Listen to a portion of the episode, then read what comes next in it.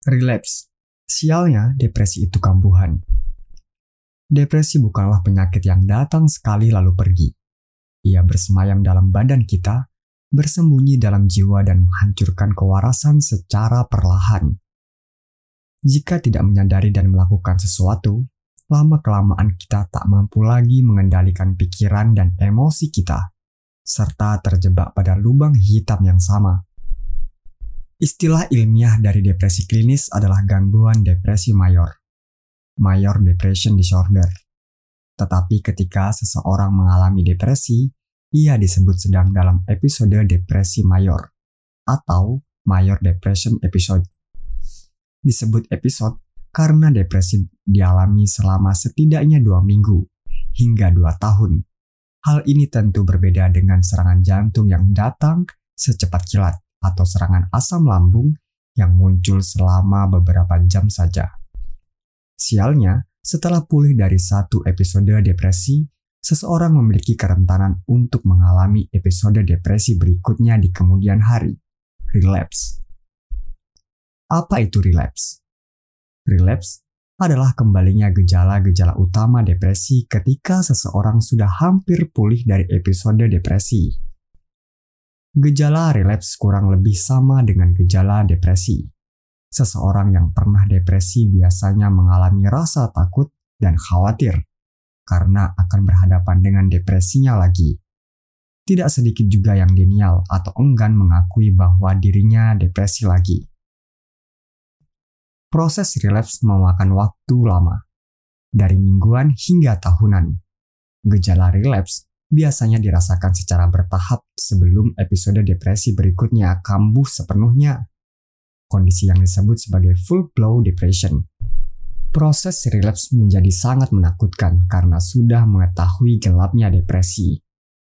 Depresi sendiri disebut sebagai lifelong debilitating illness, penyakit yang melemahkan seumur hidup karena berisiko terulangnya episode depresi melebihi 80%. Orang-orang yang depresinya mudah kambuh rata-rata mengalami empat kali depresi sepanjang hidupnya dengan lama. Setiap episode depresi setidaknya 20 minggu atau 5 bulan.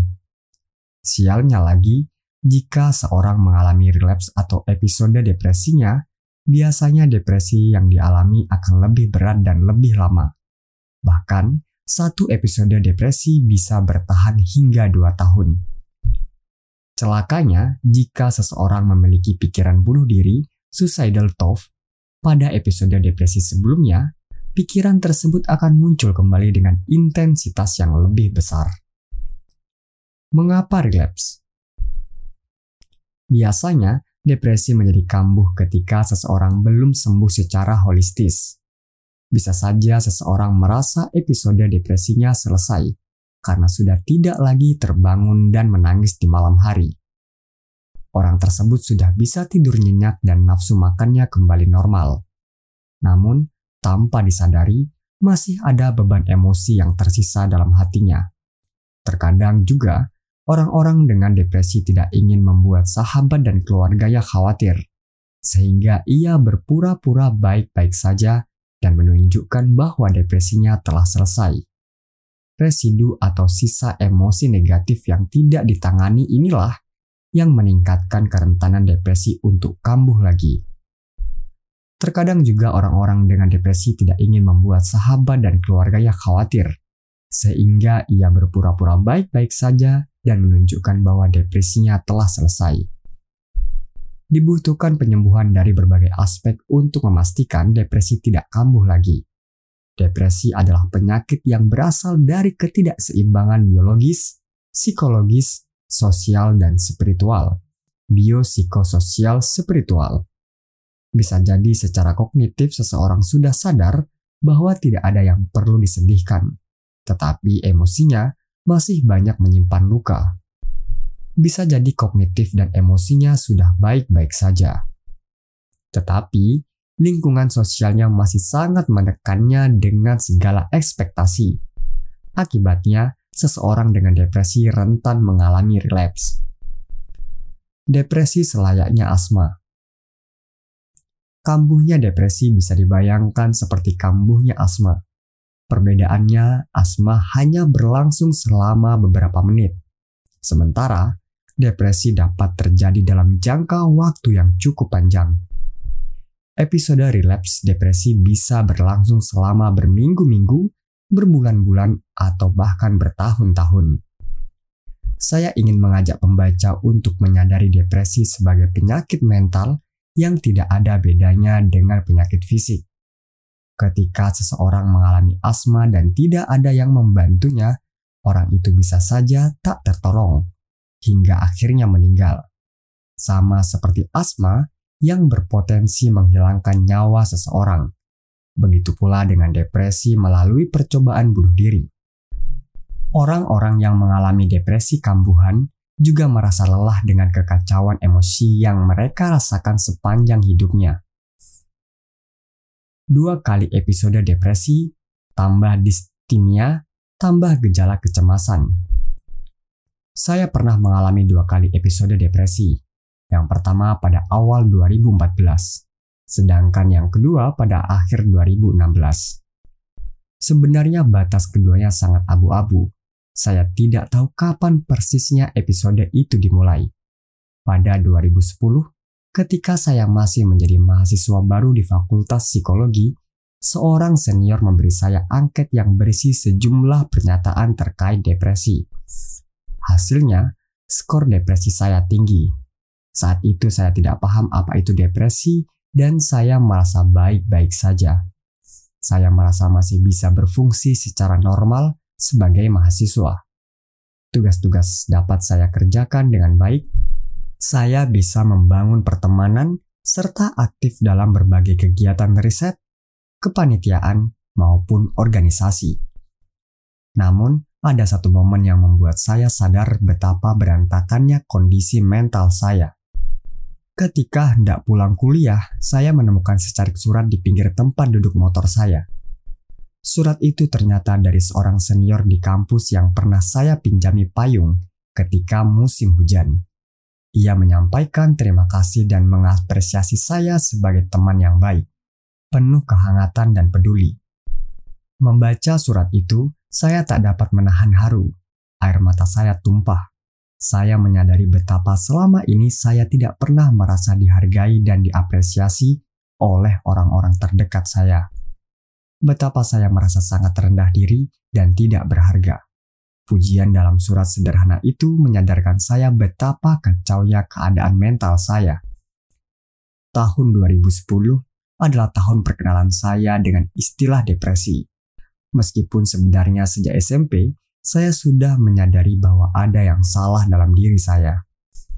Puluhan kali konsultasi dengan psikolog membuat saya sadar bahwa saya sudah memiliki keinginan bunuh diri sejak usia 12 tahun.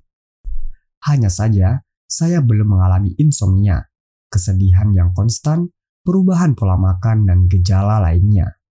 Depresi hadir pada tubuh, pikiran, dan emosi saya perlahan-lahan seolah-olah sudah membuntuti saya sepanjang hidup dan menyergap ketika saya benar-benar tak siap.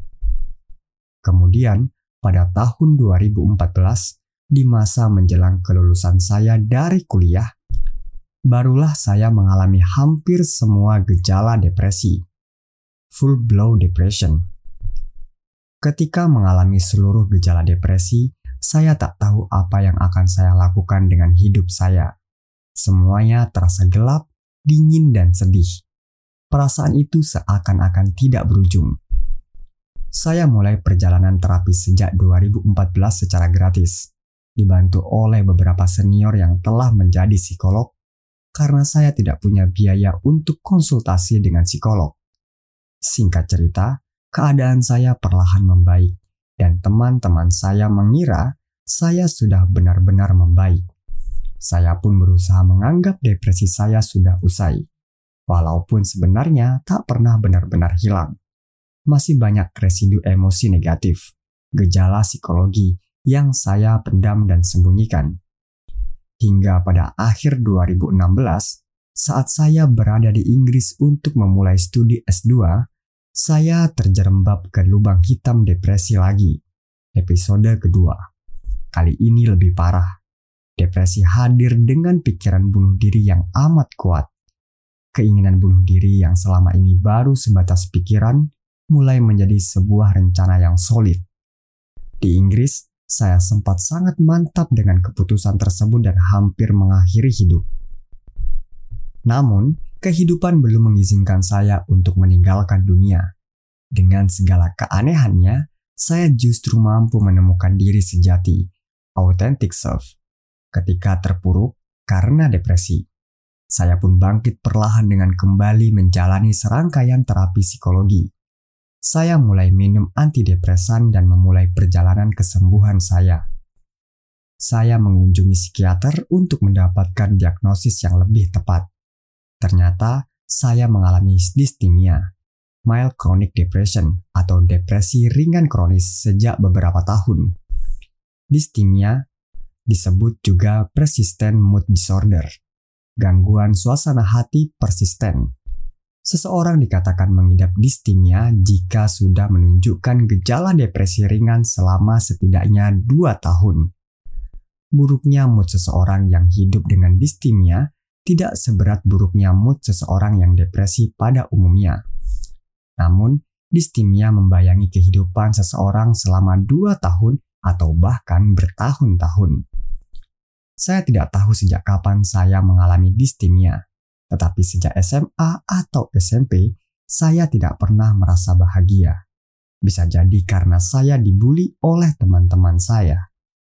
Saya selalu merasa lelah, tidak bersemangat hidup, dan low mood. Bahkan saya punya keinginan mati. Low mood dan keinginan mati itu semakin membesar setiap tahunnya. Beberapa minggu setelahnya, saya berkonsultasi dengan psikiater lain yang juga merupakan dosen saya di Inggris. Ia mendiagnosis saya dengan double depression, distimia yang diiringi dengan episode depresi mayor.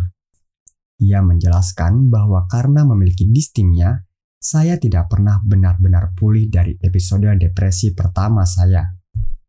Jika seseorang yang mengalami depresi akan kembali pada mood normal ketika episodenya sudah selesai, seseorang dengan double depression akan kembali ke keadaan low mood setelah episode depresi mayornya selesai.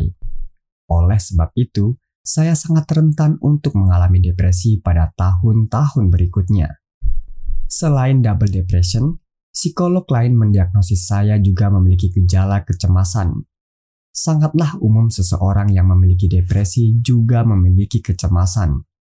Keduanya sering dikatakan sebagai sahabat karena kemunculannya yang hampir bersamaan. Dari diagnosis itu, saya jadi paham mengapa saya sudah khawatir terhadap banyak hal sehingga saya sering merasa lelah karena berputar-putar di pikiran sendiri. Diagnosis tersebut memperjelas semua yang saya rasakan selama ini, saya semakin memahami apa yang perlu saya lakukan. Dengan mengetahui bahwa saya rentan terhadap depresi yang berulang, recurrent depression, saya pun mencari berbagai informasi mengenai keadaan saya. Lalu, saya menemukan sebuah penelitian yang membahas salah satu terapi psikologi dengan prinsip mindfulness atau meditasi berkesadaran sebagai alat terampuh untuk mencegah kembalinya depresi. Seperti yang telah saya sebutkan, orang-orang yang mengalami depresi rentan mengalami relapse dengan kemungkinan sebesar 80%. Melalui prinsip mindfulness atau meditasi yang dikombinasikan dengan terapi psikologi, kemungkinan itu dapat turun menjadi 37%. Setelah episode depresi terakhir pada akhir 2016 hingga awal 2017, saya belum mengalami episode depresi lagi hingga saya menuliskan buku ini, Maret 2018. Saya menyadari bahwa kondisi saya saat ini sangat berbeda dengan kondisi episode pertama, di mana saya tidak benar-benar sembuh. Pikiran bunuh diri sesekali datang dan emosi negatif sesekali saya rasakan. Namun dengan latihan mindfulness, kini saya lebih menyadari segala hal yang terjadi pada tubuh, pikiran, dan perasaan saya.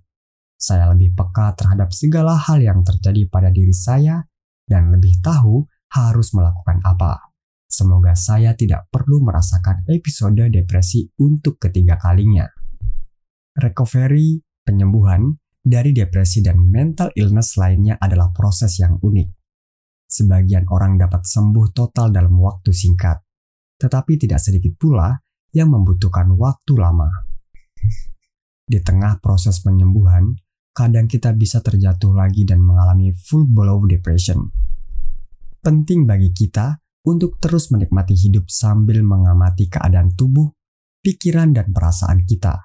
Demikian jika gejala depresi mulai datang lagi, kita akan sadar dan tahu harus melakukan apa.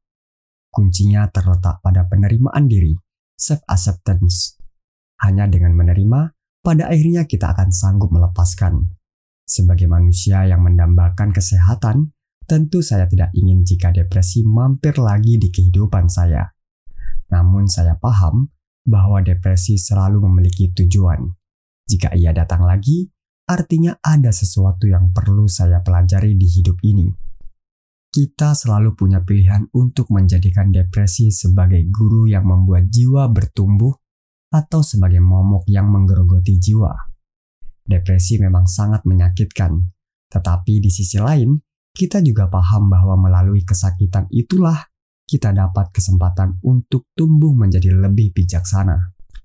Semenjak belajar ikhlas untuk menerima yang terjadi di hidup ini, saya tidak memiliki kekhawatiran akan relapse setiap kali gejala depresi datang. Sebaliknya, saya segera berdialog dengan diri saya. Apa yang salah? Kemudian saya duduk bermeditasi dan menerima perasaan negatif atau sensasi fisik yang muncul. Atau saya menarik diri sejenak dari kesibukan dan mengistirahatkan pikiran dengan belajar menerima rasa kesedih, kesepian, dan gejala depresi lainnya. Saya mampu menghindari dari relapse. Jika usaha pribadi saya tidak cukup untuk mengendalikan emosi negatif, saya pun segera bercerita kepada orang-orang yang saya percaya. Jika masih tidak cukup, saya akan segera mencari bantuan profesional untuk konsultasi.